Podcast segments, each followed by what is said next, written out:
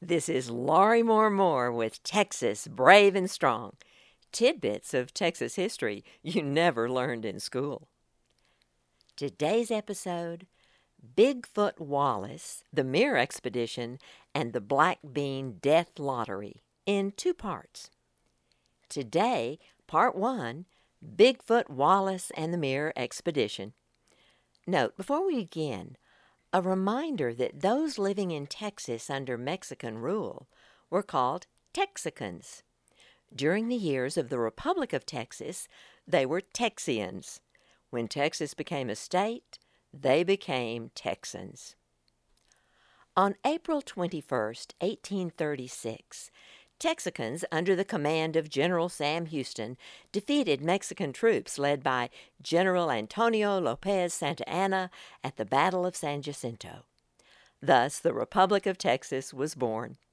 However, by 1842, Mexican troops were making military raids into Texas, hoping that such harassment would discourage both settlement and investment in the young country. In September of that year, Mexican General Adrian Woll captured San Antonio and held it briefly. Texas citizens were outraged. In response, President Sam Houston approved military reprisals against Mexico. A force of 683 Texas volunteers, commanded by Brigadier General Alexander Somervell, mounted attacks along the Rio Grande border, sacking Laredo and taking Guerrero. Concerns about the size and resolve of the force, the limited supplies, and historians say a direct order from Houston to abandon the effort caused Somervell to release his troops, and 185 men returned home. Not wishing to disband, 308 volunteers reorganized with new leaders and began the ill fated Mier expedition. One of the participants was Texas Frontier Ranger Bigfoot Wallace. If you haven't met him yet, find him in two previous podcast episodes Bigfoot Wallace and the Big Indian, and Attack Bigfoot Wallace Attacked by Wolves. What follows are two versions of the Mier expedition, with slight differences in details. This simply illustrates the difficulties historians face when piecing together historic events. It's not easy. First, the Texas State Historical Association's researched version.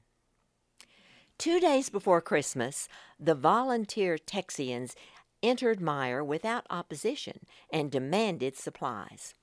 Mier authorities agreed to provide supplies, promising they would be delivered the following day. The Texians returned to their camp across the river, taking a town official with them as hostage.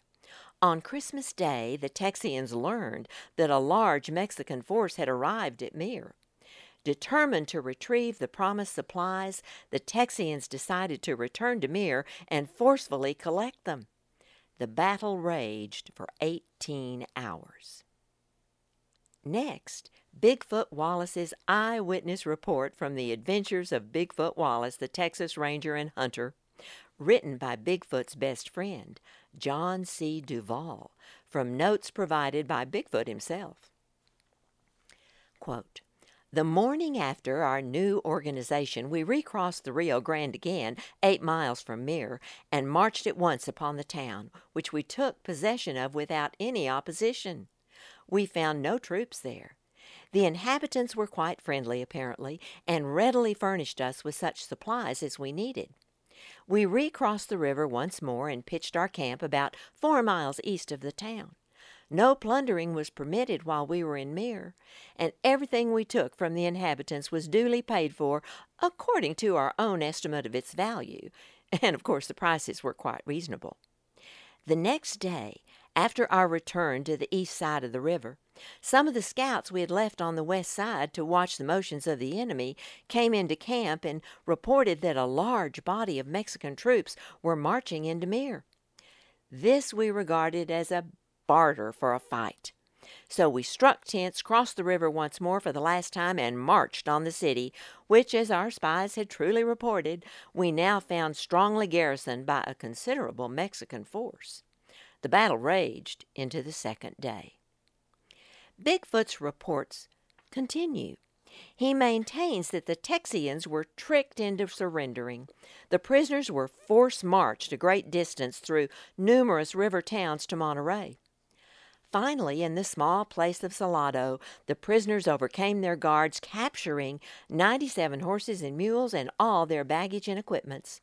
They then fled toward Texas, taking turns walking or riding their new mounts. Making the mistake of taking a course through barren, drought plagued mountains, they were forced to finally kill their exhausted horses for food. They traveled for six days without water losing 13 men along the way. On the seventh day, 176 were recaptured and, with hands bound, force marched for several days to Saltillo. Imprisoned there, they waited for several weeks for orders from Santa Anna regarding their fate. Let's turn to Bigfoot now for his description of what happened next. In his own words, as recorded in the book, The Adventures of Bigfoot Wallace, Texas Ranger and Hunter.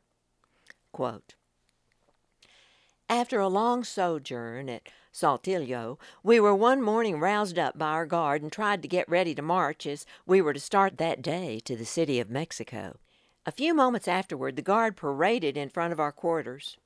We were taken out and formed into a line and marched off on the road back toward Rancho Salado, where some weeks previously we had risen up and surprised the guard under the command of Colonel Barragan handcuffed and bound together in pairs to cut off all chance of our escaping or making another attack upon the guard, we were driven along the road at a gait that would have been killing even to men that were not fettered as we were.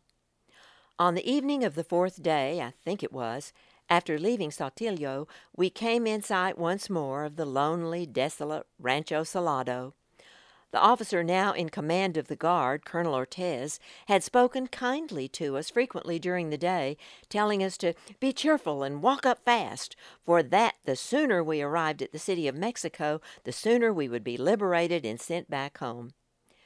Notwithstanding these assurances, from the first moment the men caught sight of the dismal old ranch, whether it was the dreariness of the locality or the recollection of what had happened there when we rose on the guard, and of the sufferings and disasters that had followed in the wake of that event, or whether it was some dim foreboding of the bloody scene that was to be enacted there again so soon, that weighed upon the minds of the men, I know not. But not a word was uttered by anyone as we trudged along silent and depressed until we reached the hated spot and were once more securely fastened up in the same corral we had occupied before. But a few moments elapsed before an officer, accompanied by an interpreter, entered the corral and, calling our attention, proceeded to read to us from a paper he held in his hand a mandate from the Supreme Government of Mexico, ordering the instant execution of every tenth man. Some of the more sanguine among us fully thought the paper contained an order for our release and eagerly crowded around the interpreter to hear the joyful news. But when the report of the writing was explained to us by the interpreter, this barbarous decimation of our number came upon us so unexpectedly that we stood for a moment stunned and confused by the suddenness of the shock. Then a reaction took place, and if our hands had only been unshackled, unarmed as we were, the old Rancho Salado would have witnessed another uprising, ten times as bloody as the first.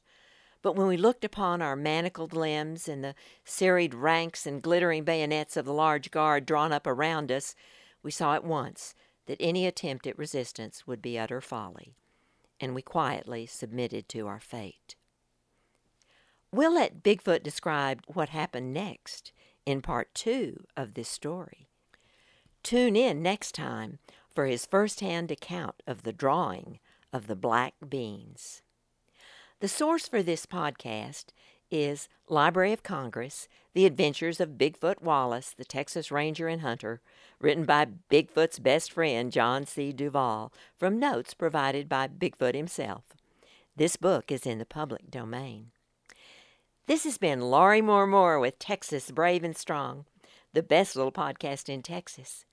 Visit another time and place with my novel Gone to Dallas, The Storekeeper, 1856 to 1861.